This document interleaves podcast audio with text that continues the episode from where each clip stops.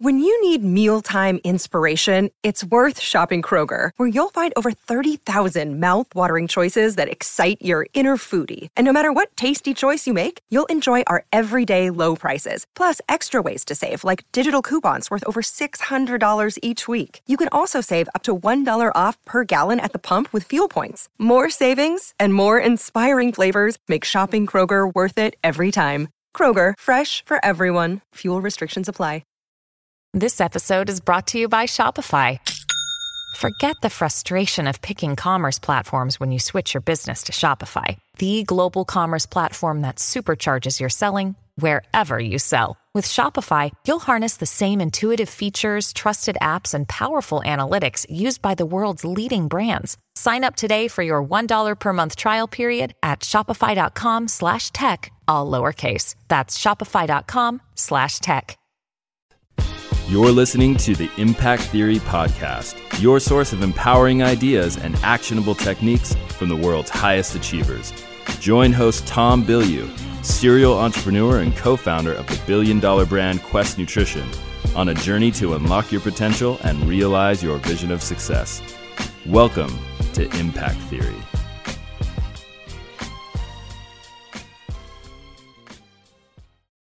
Welcome to another episode of After Impact. I'm your host, Tom Bilyeu, and I am here with the legend Dr. Finesse is in the house, taking over co-hosting duties from our boy Agent Smith, who has moved away. Yes. He's moved away. Much mm-hmm. heartbreak around here, but nonetheless, we are very excited to have the good doctor in the house. Mm-hmm. I'm What's up, excited to be here. I'm excited to be here. Nice. Thank you, Jared.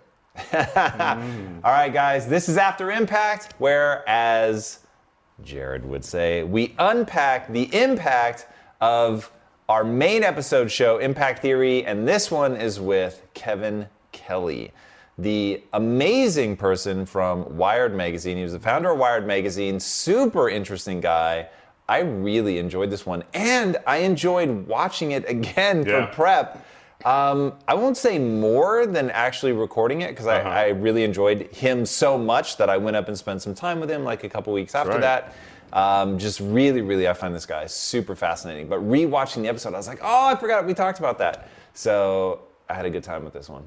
Yeah, you know, it's funny because he's one of those guys that, I don't know, he has this Amish look to him. Like He has intentionally cultivated an Amish look. and it's fantastic because I mean, it's just such, uh, his way of thinking is almost a juxtaposition to all that. So you see him sit down and he gets going, but at the same time, he has the stoicism that you would expect uh, from someone living on the farm. Uh, rolling, uh, you know, a carriage, a horse and carriage. uh, but yeah, I mean, I just there were a lot of takeaways in this interview. Um, I love uh, what he brought out of you and what you brought out of him, and he truly is a fascinating person and kind of gave me a whole new way of looking at things, or you know, at least a way to attempt and try a different way of living, at least temporarily, see if it works. but um, I'm to dive right in and say that um, you know, there's something he said, and, and I think we preface with it. I think it's in the tease. Uh, that caught my mind because I've heard this before and I love the thought of it, but it sounds almost impossible. But I know it's not impossible because it's a task. But he says he's constantly trying to find out, and others should do the same, what he can do and whatever it is only he can do. And it seems like it's everything's been tapped. You know what I mean? Like the well seems dry of possibilities of what is there that only you can do. And uh, I wanted to get your take on that. Like, uh, how do you even cultivate that? Well, I think part of it is understanding that I think that he means that in terms of you're in a group, and so what's the contribution you can make to the group versus, say, the world at large? I think there's probably precious few things that once we go broad enough to the world at large that only one person could ever do. In fact, I, I won't speak for him on this, but I'll speak for myself. There's literally nothing that you were the only person that could do. You're the only person that would do it in your way, and that's cool. And I love that about humanity, and I love that we all are this unique confluence of our genetics, our life experience, and the time that we live in. And so, with once you triangulate those three things, literally no one exactly like you will ever exist again. Now, how far away from you they become, maybe there are people that are similar, um, but truly, truly, when you think of us as synthesization, I can't say that word. when you think of us as machines that synthesize, there we go, a little bit easier, um, then it, like, that's what we do well. We synthesize. So, you know, you've got this unique perspective and you can take in information, whether that's new information or not, and you have an output that is very different than anybody else would do. So I think it's understanding yourself within the context of your group. So, like, when you break it down to impact theory, there's like a, a universe of stuff that you would be the right person to go to. And each one of us can say the same, right? Mm-hmm. So um, that becomes very interesting. Now, personally in life, when I talk about getting so good you can't be ignored and playing on a world stage, I'm talking about where you're elevating yourself to where you're, you're playing in smaller and smaller fields, more and more rarefied, meaning the number of people globally that can hang with you on a given subject. Um, but I don't delude myself into thinking that somebody else couldn't, you know, do something similar. Hmm. Yeah, it's funny. I don't know why I took that comment so literal. I was like, oh my God, I got to figure out how to fly. How am I going to do this? I, I, took it so literal. Um, but at the same time, I, I, I did like later in the interview, he kind of touched on something that could go with this, but uh, but I know the way you described it makes total sense. But he had mentioned uh, that where technology is going, that it's unimaginative, um, unimaginative where we're going and what we could do and what the jobs will be in the future. And he uh, used the example of um, farmers. You know, years ago, where it was something what ninety five percent of men in, in particular in certain areas went on to be farmers. They followed in the footsteps of uh, their parents and you know their ancestors, and they went on to be farmers. And if you told them that would be running yoga studios or computing or you know being pilots, they'd be like, wait, what do you what, what what does that even mean? Mm. So uh, I kind of got excited when he talked about the future and said that there will be uh, jobs that we can't even imagine you know. And I guess going back to things that you can only do, I wonder for the inventors out there if you're, you know, you're about to tap into something that truly only you can do, and what could that be, or what can that be? But going uh, with that, I want to get your ideas on some of the things you know about that are about to happen in the future. That's going to change the way we look at things. Um, uh, that's pretty much beyond our imagination.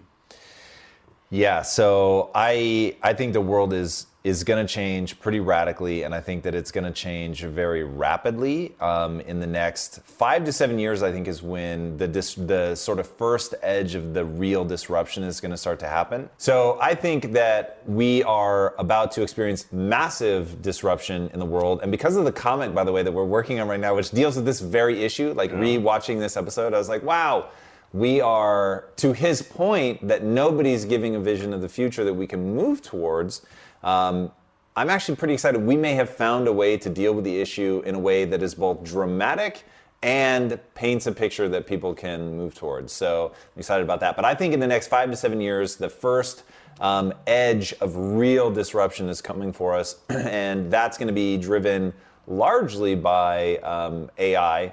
Robotics will play a role as well, but AI, I think, is is really going to start causing some disruption. I think that autonomous vehicles are going to be the first thing that really freak people out because there's something like 20 million drivers in the US alone. Like that's a lot of drivers, dude. a lot of drivers. So that will rapidly dissipate. And I'll say that you're going to start to feel it, like I said, in five to seven years. And I think in 15 years, they're essentially all gone. God, it's so funny. I don't know why that one is so hard for me to believe. That that many people are drivers? No, that that we're really going to move towards you know, automatic cars are, are, are, driverless cars. I don't know why. I hear That's that interesting. That is like the no-brainer for me. Really? Because it's already happening. First of all. Yeah. So like driverless cars are real. They're happening right now, and they've been happening now for a while. Google's been on the road yeah. with their autonomous car for years, years and really? years. They've driven some just ungodly millions of miles Um, you've got Uber that was, at least until they had their first accident, that was active on the East Coast. I guess that they at least temporarily hit pause, Yeah. which is great. Like, imagine we said, oh my God, a human killed uh, a human. Like, we have to, human drivers just have to go away. Yeah. It's so absurd. So it's like you're getting into this weird psychological realm Yeah. where people want something emotionally, but they're really not thinking through. Like, Yeah. just the fact alone that a human being will text while driving. Like, you're putting yourself at risk, you're putting other people at risk, Yeah. and yet people do it all the time. Like, I remember Oprah had that pledge for a while that I won't text and drive. That's right. Yeah. and I emotionally signed that pledge. So I don't text and drive, Yeah. like ever. Um, that's a bright line for me. There's just, it's not worth And it's it. when you step away from doing it, uh, you realize how ridiculous it, it was. Like, why was I texting and driving? It was the same thing when uh, Los Angeles instituted that law that you couldn't, um, or California actually, that you couldn't hold your phone and drive at the same time. Mm. And I remember initially I was like, "That's insane! What are you talking about? That's dumb." And but the second you stopped holding your phone while you dro- drove, you realized how dangerous that was. Yeah. dumb. but yeah, I mean, it's, I mean, I guess, I guess I just can't envision a world where everyone is stepping away from driving their vehicles, or the manufacturers move on beyond that in five or seven years. Five to seven years is the first edge of disruption. That's not like, oh, in five to seven years, no one will be driving. But your son is never going to get a driver's license. So your son is Crazy. five. Such a crazy thought. Yeah, he's five. So yeah, there's no way. In 11 years from now, with your level of affluence, there's no way. He he just won't have. Uh, It, it won't make sense. Like you would be so paranoid about him driving that you'd be like, oh wow, and the insurance, like, and that's how this is all going to happen. true, so yeah. first. Like just commercially, drivers are going to start to be put out of business, and you're going to see um, long haul trucking and all that be automated, be safe, be safer. Um, you're going to have people like me that'll be way early adopters. That um, so first of all, I drive about one out of 15 journeys I take in a car. I'm behind the wheel. So I've already outsourced the driving. I just haven't outsourced it to AI yet, but I would love to. That would be amazing.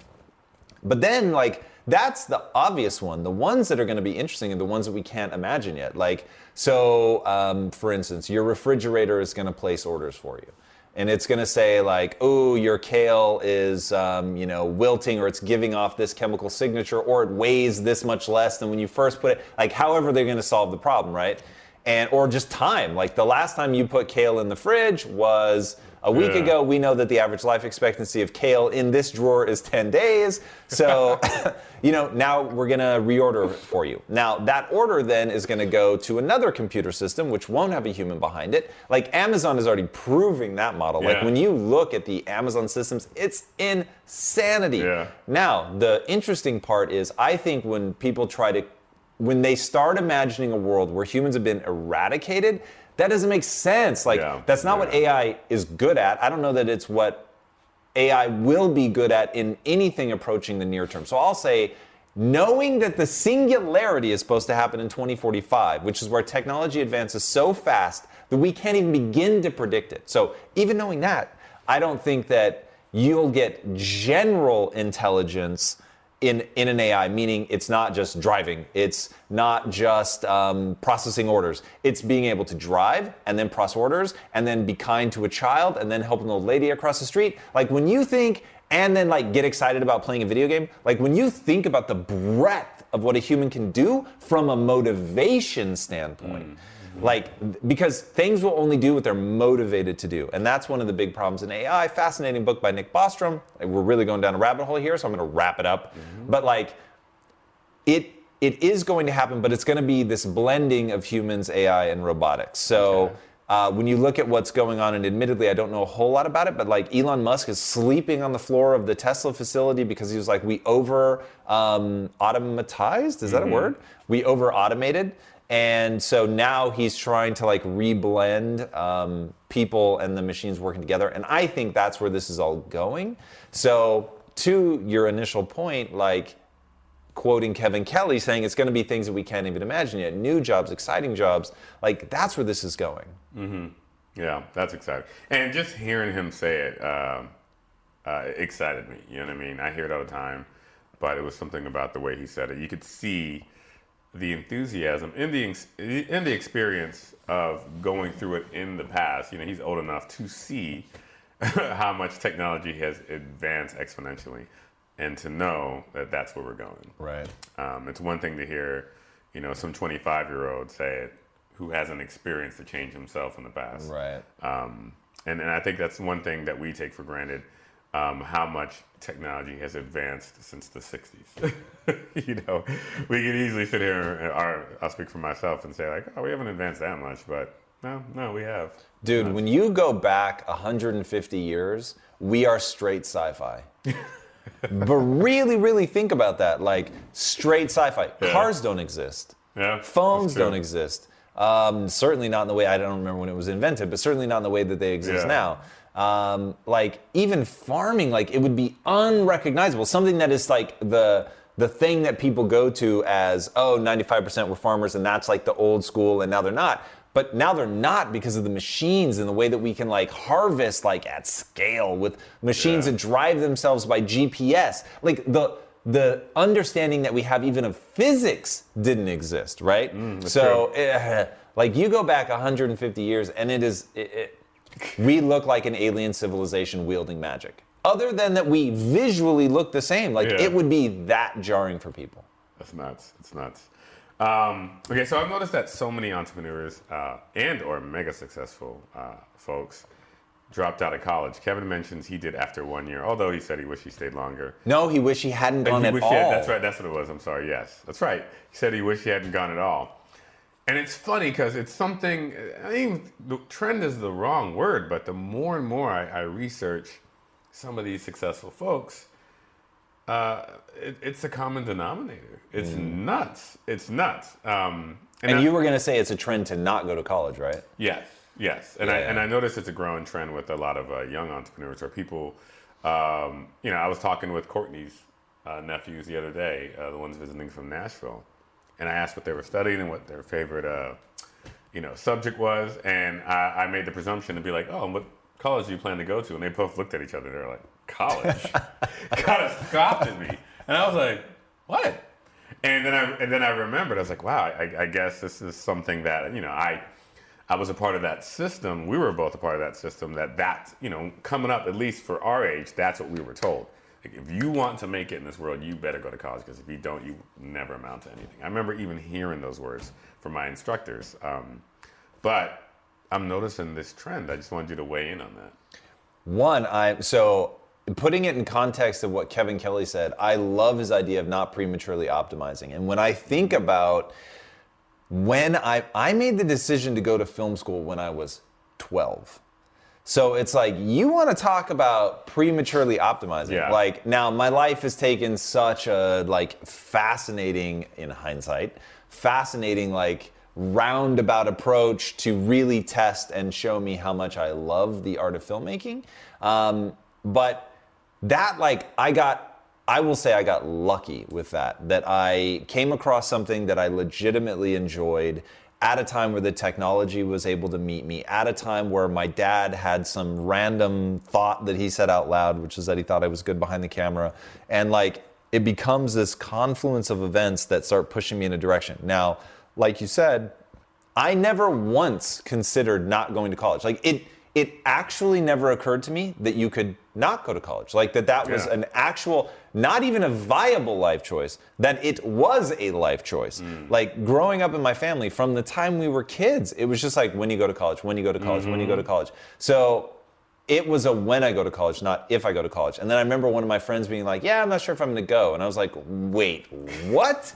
like that honestly, like the whole foundation of my life shook a little bit and I was like, "Oh my god, I could actually choose not to go to college." That literally had never occurred to me. So that's one of those reminders of like how much the system the belief system of other people of your society all that like become your dominant thoughts that it's this is water right i didn't even question it So now that I'm seeing this trend, I think, okay, well, I love Kevin Kelly's idea of not prematurely optimizing to go, you know, wander around Asia with a camera and just taking photos and playing and just like finding out what you like. I think everybody should do some variation of that. I think it's the only way you're going to find the thing that you really enjoy enough to really begin doubling down on, to go down that path, to commit, to give your life over to learning and becoming extraordinary. To do that without first playing around, fumbling, stumbling in the dark, encountering things you never would have imagined or expected, like the odds are freakishly slim that you actually do something that you're going to be passionate about at 40 years old. Mm-hmm. So that's powerful. Now, when I think about an entire generation that goes, yeah, we're not going to go to college. Okay, now we have to ask, for whom does college work? College was insanely powerful for me. So even though I don't recommend it blanket to other people, I am so glad I went because at that point, I did not have the discipline to do something without somebody breathing down my neck. So, and I know this because after I graduated college, and now I'm in the period of my life where I'm feeling hopeless and lost. So I worked my ass off in film school and really did stuff to be proud of grinding it out, really like showing a level of grit and determination in my life that I didn't know I had, nobody knew that I had. But then when I realized that I wasn't talented and I thought talent was something that you either had or you didn't, suddenly working like that didn't didn't make sense. So now I hit this like crazy lazy patch in my life where I didn't have a job once for like, I don't know, it's probably three or four months. And I'm collecting unemployment and I had to set an alarm, an alarm, Dr. Finesse, to make a 10 p.m. movie. So my life That's just, crazy. I started staying up later and sleeping Uh-huh. later, staying up later and sleeping later, staying up later and sleeping later. All the while, all I'm doing is playing video games. And I stay up late and sleep so late that a friend was like, hey, let's go see this movie. And I'm like, dude, 10 p.m. is like the earliest I'll be able to make because now I'm sleeping That's all day. nuts. And I thought, and I better set an alarm. That, That's that's when I was like, whoa, whoa, whoa, this has really gotten out of hand. So now, rewind that to me at 18, mm-hmm. leaving home, right? I wouldn't have had the discipline to go make that play worthwhile. I wouldn't have had the guts to go to Asia where he's going. And he's not like going to friendly parts of Asia. Yeah. At one point, he is he's in Tehran, Iran. Yeah. So we've now officially left Asia and we're now living in the Middle East, like straight up. So this isn't like, it's not like he's chilling in Bali Yeah, or Thailand, where, hey, like I'm sure that it could also be like you could discover yourself and get into some weird stuff, but like straight up. So that like I would never have had the guts to do that. And the way that he was like cobbling together money and stuff, no, I would have never done that. So I would have been 18 at home, Tacoma, Washington, too lazy to get off the couch, playing video games all day with no discipline and drive. So it's like, dude, for me, thank God that I didn't encounter that until I was what probably 22 at that time hmm. and like had developed a passion for something so I could feel that sense of not only that something was missing, but I knew exactly what was missing. Hmm. And that was what I used to start getting back on track. So it it doesn't scare me in a one-off scenario where somebody like um, Courtney's nephews seem like they're saying it from a perspective of we've talked to our parents, we've talked to a lot of people, we've assessed the options, we know what we want enough in life. They're not just gonna sort of rot away like I would Exactly. have. So as a one-off, yeah, 100%. Like if you've got the drive, discipline, and the focus, to, to even if you're gonna go play, to know how to leverage that to learn and discover, great. If you don't, I think not having those extra four years, not being forced to encounter things at a really deep level, could be wildly detrimental. And when I think about what's the knock on effect of college becoming this thing where people are so afraid of the debt that it becomes the cultural subconscious that, that school is useless, which I think is very different. School not being worth the things. money is very different than school not being valuable. Exactly. And so I worry that we're already getting our lunches eaten by cultures that put a tremendous amount of pressure on their kids to learn, Mm-hmm. and thusly a tremendous amount of pressure on the educational system to churn out truly world class um, thinkers. that at some point you become the backwoods because people just aren't pushing themselves and not elevating their intellect. So it, it could get dangerous. I don't know. We'll see. No, I agree. Um, you said a magical term uh, earlier, and I wanted to dive into the definition and the meaning of it so everyone understands premature optimization. Uh, I wanted to get, uh, you know, Kelly mentioned, Kevin uh, mentions it in the interview, so I just wanted to get your take on it. And If you want a fighting chance against the competition, you need to be using the best technology and platforms in the world like Shopify. For whatever and wherever you want to sell, from launching to going international, Shopify is the global commerce platform that will help you grow at every stage of your business. Shopify is your all in one platform to quickly and efficiently take your business to the next level. Now, I love everything about Shopify because it makes it so easy for you to start, run, and grow your business. It didn't used to be this easy. I'm telling you, back in the day, it was a lot harder. I'm so jealous. Shopify powers more than 10% of all US e commerce because businesses that want to grow quickly and efficiently choose Shopify. Sign up for a $1 per month trial period at shopify.com slash impact, all lowercase. Go to shopify.com slash impact now to grow your business no matter what stage you're in. Shopify.com slash impact. If getting your hands dirty and taking good care of your car or cars is a passion of yours, then eBay Motors is here for the ride. Because I'm sure you remember when you first saw the potential in that beauty. And then, through some elbow grease, fresh installs, and a whole lot of love, you transformed 100,000 miles and a body full of rust into a drive that's all your own. With over 122 million parts for your number one ride or die, you can make sure your ride stays running smoothly with eBay Motors. Brake kits, LED headlights, exhaust kits, turbochargers, bumpers, whatever your baby needs, eBay Motors has it. And with eBay Guaranteed Fit, it's guaranteed to fit your ride the first time, every time, or your money back. Plus, at these prices, you're burning rubber, not cash. Keep your ride or die alive at ebaymotors.com. Eligible items only, exclusions apply. Our bodies come in different shapes and sizes, so doesn't it make sense that our weight loss plans should too?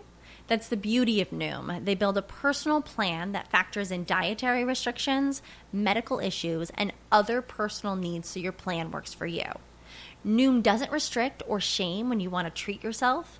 Their flexible program focuses on progress instead of perfection. You don't have to give up carbs or anything. And with their daily lessons, you can learn something new about your food choices every day. After just a few days of using the app, I learned how to recognize cues for overeating and how to choose the right foods to feel full. Stay focused on what's important to you with Noom's psychology and biology based approach. Sign up for your trial today at Noom.com. That's N O O M. Dot com and check out Noom's first ever cookbook, The Noom Kitchen, for a hundred healthy and delicious recipes to promote better living. Available to buy now wherever books are sold. Further dive into what the meaning is. Yeah, so premature optimization is to, he said it comes from biology and that it's when a biological organism adapts to its environment so powerfully that there's no separating them from what's happening at that moment. So, that, take for instance, God, this is gonna be so awkward, but you'll get the idea. So, those goats that like survive at like crazy high altitudes and all mm-hmm. that, and okay, well, what happens if you transplant them to somewhere where altitude is a non-issue. Take them to the plains, right?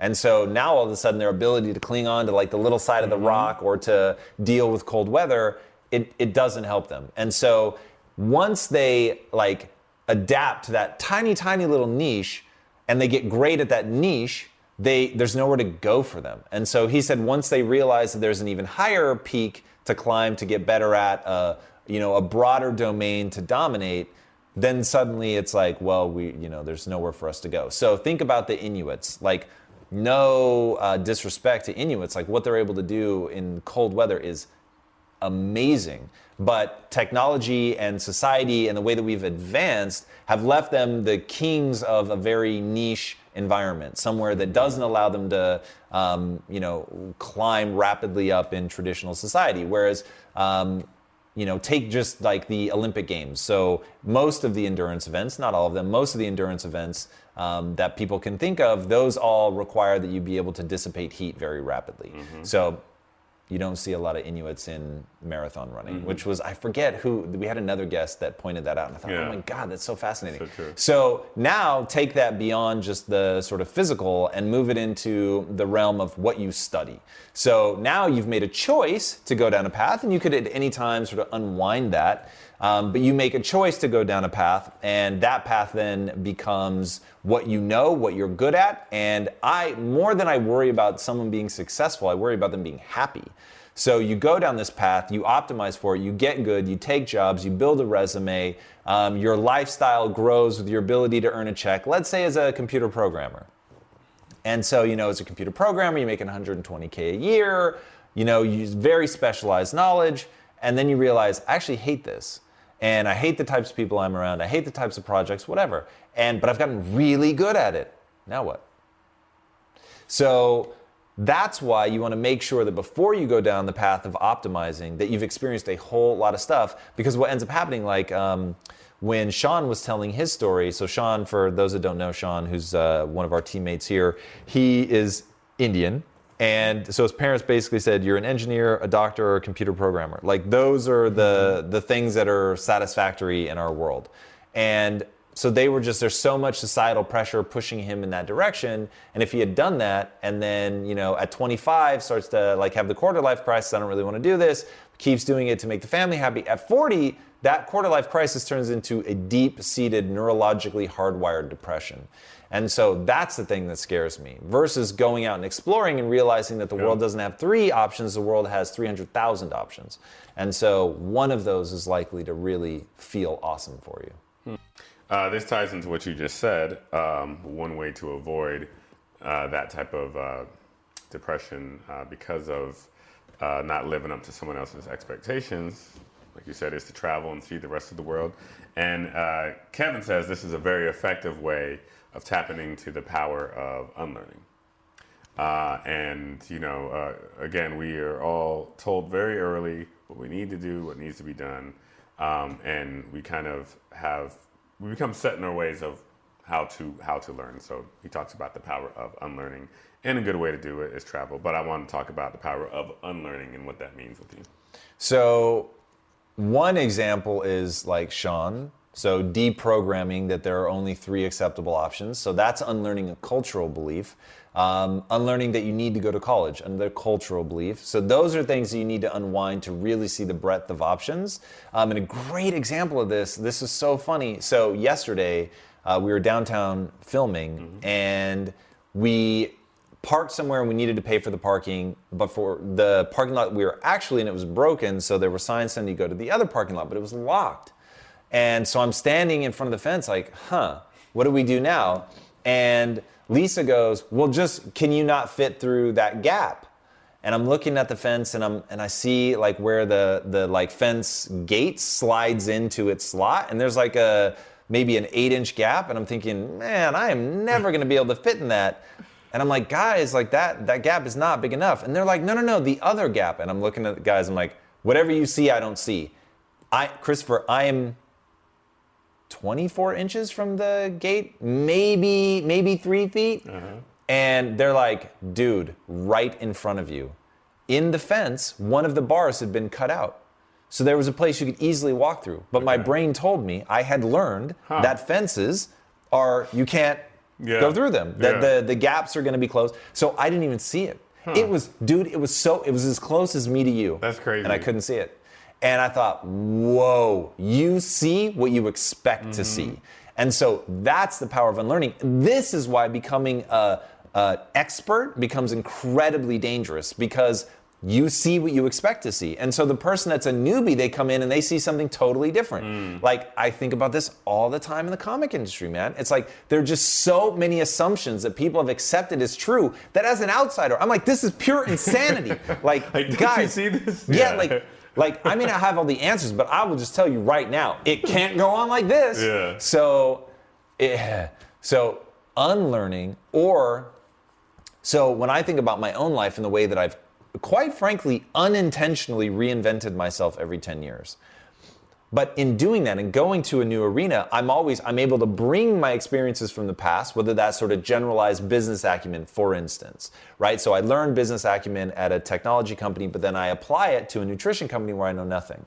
Um, I learn all these tools about marketing in Google AdWords and traditional paid advertising. I know nothing about it, but I get like the psychology of speaking to somebody and then I transfer it to this new thing that's now called social media, which didn't even have that name back then. And all of a sudden our company explodes, right? But it mm-hmm. explodes because I'm taking something that I learned and applying it to something entirely new. Mm. And then I do that again as we now move into media. So I'm taking all the things that we learn marketing specific products to people and say, how do we touch people's lives and change the way that they think about the world through media? And so unlearning in some ways i don't use that word mm-hmm. but unlearning is really the foundation of what impact theory is is mm. i know that the the cultural momentum teaches people a limiting belief set and so, how do we get them beyond that? How do we either help them deconstruct that? And the honest answer is, I'm actually even having a difficult time answering the question because I tr- I don't like the word unlearn mm. because that implies you spend your energy breaking something down rather than spending your time just learning something new. And I think that your your energies are always better spent learning something new than they are trying to break something down. So um, that's where I would pick up what Kevin is really trying to convey, mm-hmm. which is you have to see things afresh. And I think the easiest way to see things afresh is to step into something completely new, completely different, um, to break out of your mold. But here's something that I've been doing recently actually writing down my assumptions because I am so afraid of considering myself an expert that I won't see, like, even as I get I, I, am on a crash course in the comic industry. And so I am learning so much so fast that I can feel my own world narrowing down. Mm. And so the other day, Lisa said something to me because I was like, well, we're going to do this. And she was like, wait, wait, wait. You said that originally we were going to do it like that. And I thought, yeah, but like I've learned all this stuff. And I thought, okay, whoa, that's how this gets dangerous. Because I've now started ruling out options because I'm learning. I think I know something now. And so as I know something, I start closing doors, doors, doors, doors, doors, which is good because it allows you momentum. But you've really got to check yourself and make sure that that door you closed you know, eight months ago didn't actually hold an important key that now you have the right information because you've learned this. And now mm. with my new information, if I recheck that assumption, then I can go through. So I started actually writing down my assumptions and saying, here are the like seven things I believe to be so true, so immutable that now they're water from the This is Water speech yeah, from David yeah. Foster Wallace, mm-hmm. where the fish is the last one to recognize the water. Mm-hmm. So I don't even realize I've made the assumption. And so now I'm, I'm checking myself by writing them down. It's an experiment. I don't know it'll work, but it's pretty interesting. And once you it's write them down, you say, well, what if I, what if this wasn't true? Or what if, in fact, the exact opposite is true? What if that thing is not only false, but the thing that is 180 degrees in the opposite direction is patently true? And so coming at it that way, it's like, like for instance, I wrote off, you can't market directly to 3,000 stores.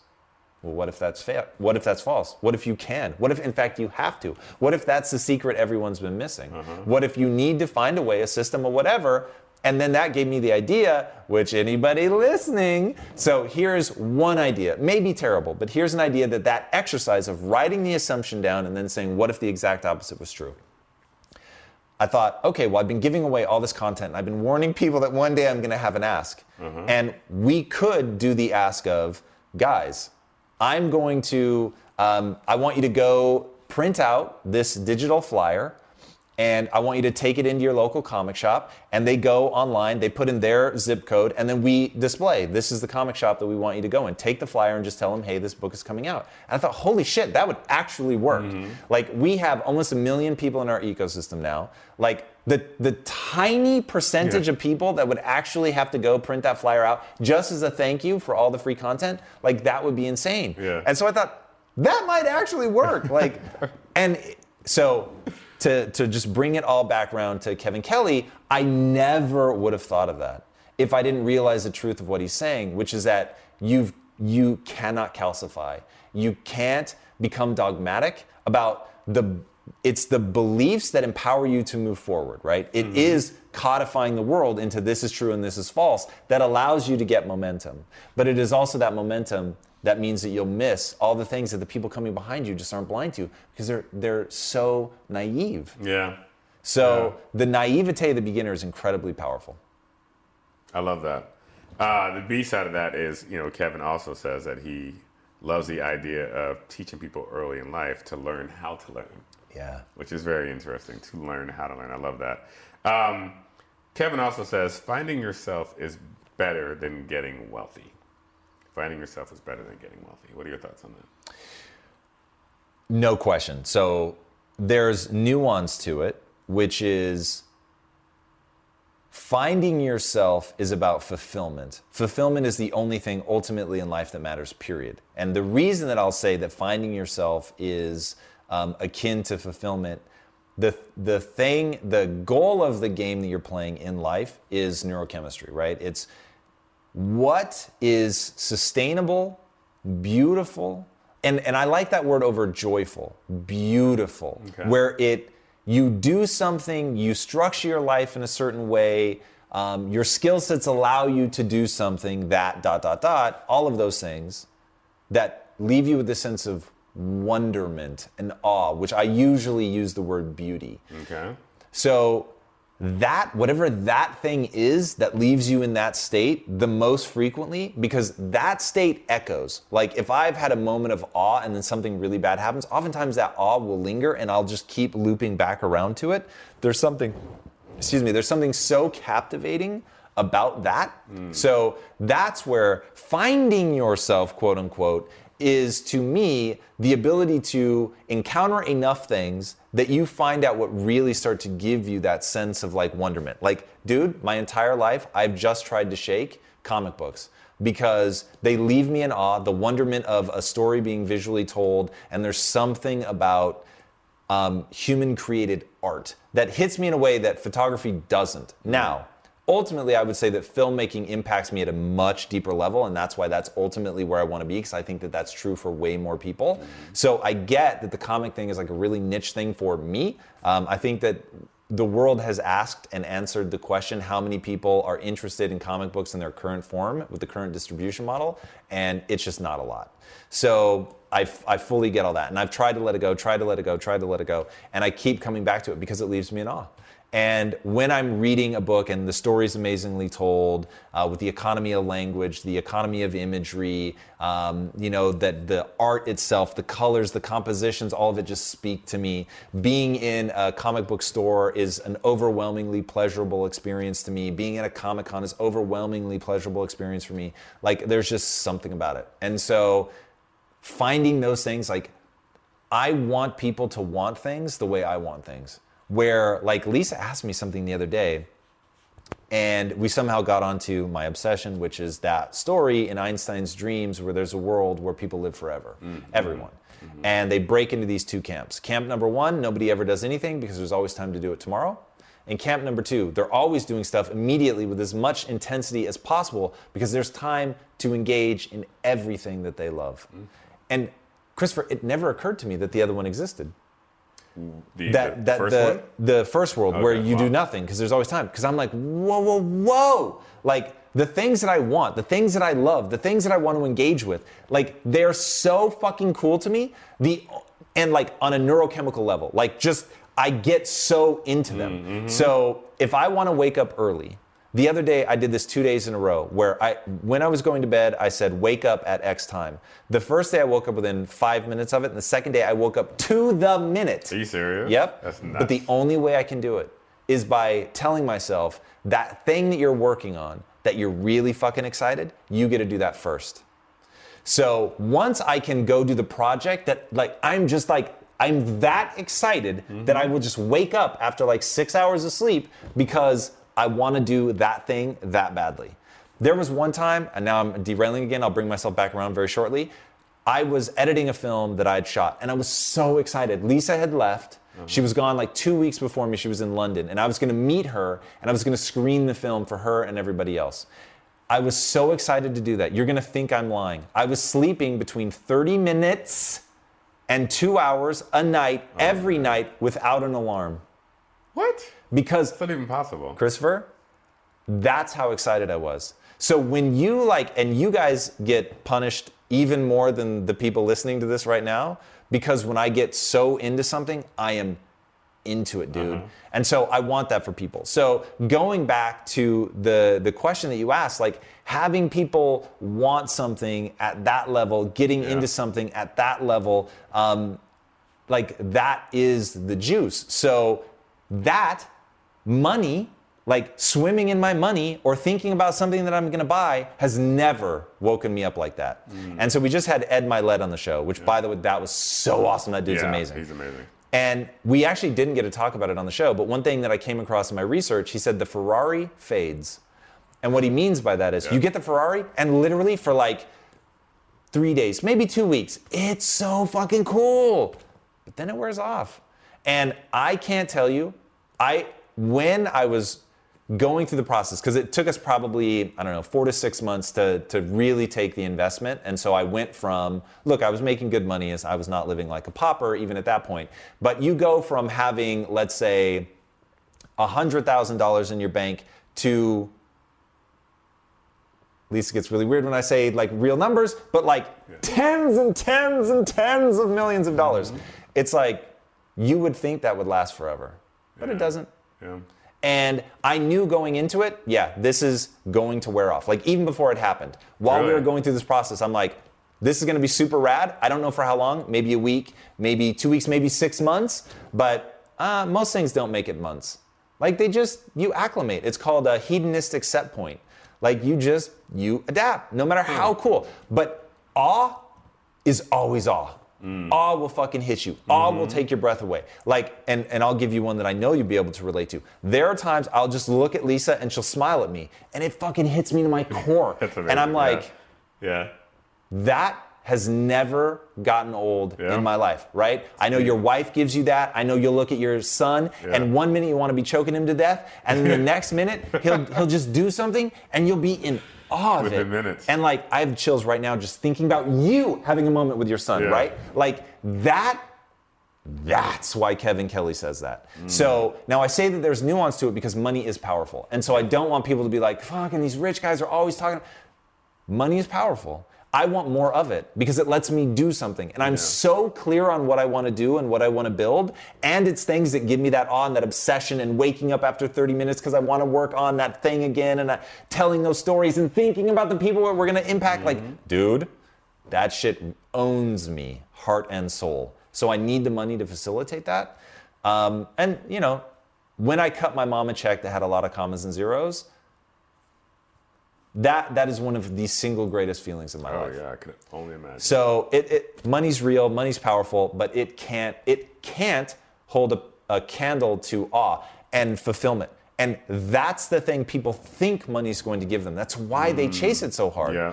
But it won't. It does wear off.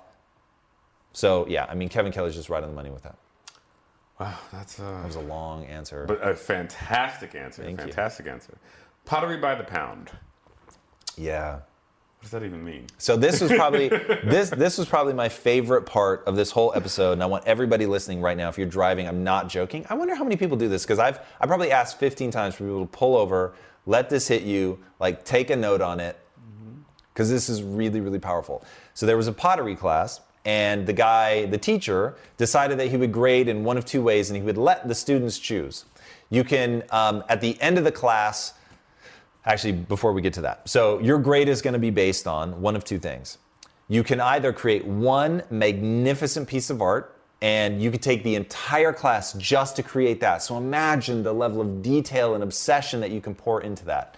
And my wife, for instance, without hearing this story, would gravitate towards that. She likes to spend a lot of time on one thing. Um, so, like her Instagram posts, she'll spend hours on a post. It's crazy. And she'll do it on vacation because she loves it. Mm-hmm. So that's where she would go.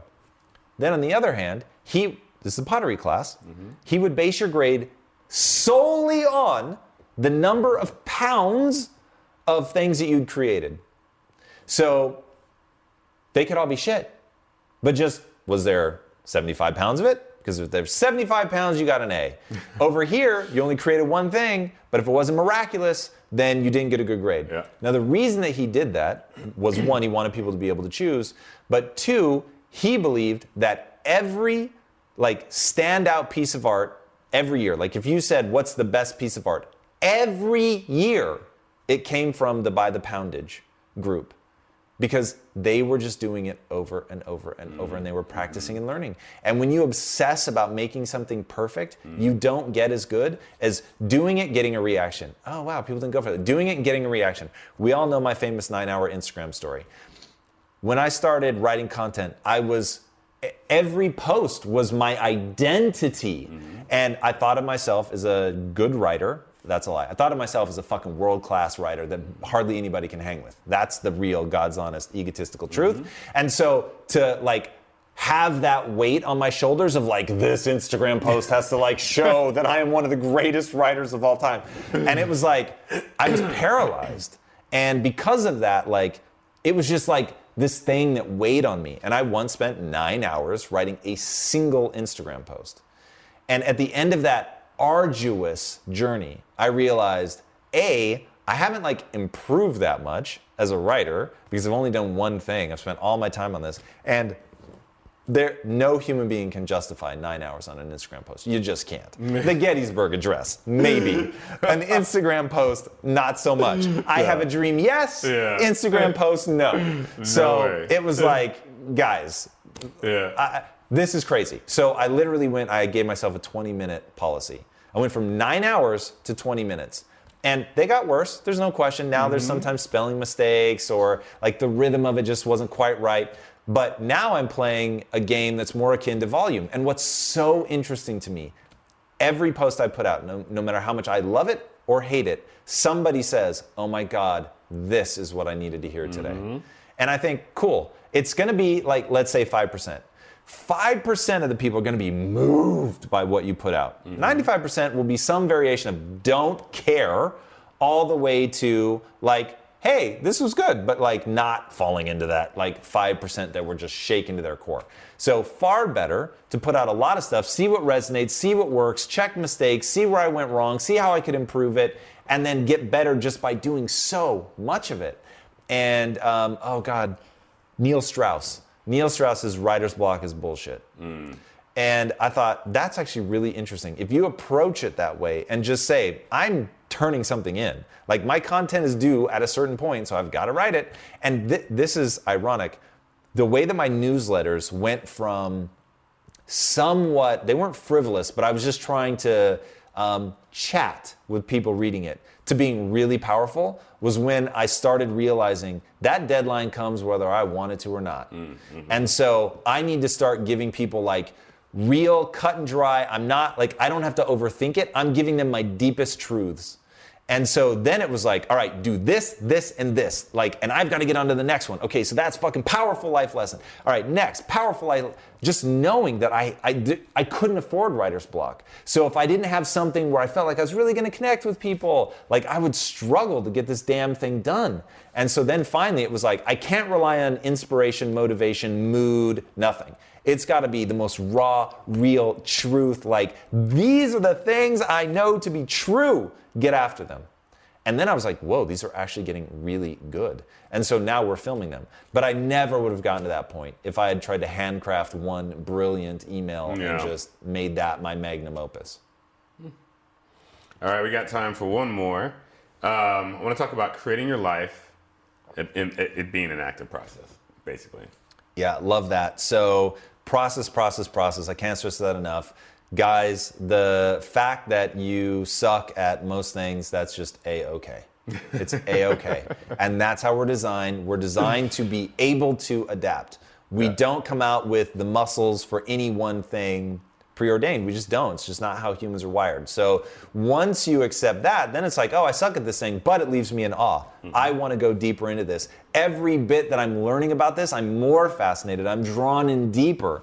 And so those are the things you want to put your time and energy into. Everything is going to be like that. So letting it like erode your sense of self-esteem and all that. And hey, confession time, I still struggle with that because as you get better at things, you think you start to think of yourself as being good at things, Mm-hmm. right? And so being good at those things becomes its own trap because you don't want to go back to feeling like an idiot. But then Yeah. I remind myself it's my constant reinvention that has allowed me to have success at the level that I'm having success. So like I'm constantly talking myself off that ledge of stop it. Don't worry about being embarrassed. Go out, do mm-hmm. something, look foolish. 100% doesn't matter. You're going to learn on a long enough timeline, you're going to win. But everything, getting good at anything is going to be a process. So if there's something new that I want to engage with, I need to recognize I'm going to be bad at this, but I can build my life into anything that I want. It's just most people don't want to go through the building process. They want to think that they were naturally gifted with something and life is about going and doing that thing. And so while I fully understand love and respect, people that are saying, find your strength, like do that thing. And I, I wrote a newsletter about Yeah. this because there is enough truth to that. It's kind of like money. People chase money because money is powerful. Mm-hmm. So even though it isn't at all what you think it is, because it really does have a kernel of like power in it, people just keep wasting years of their lives on it.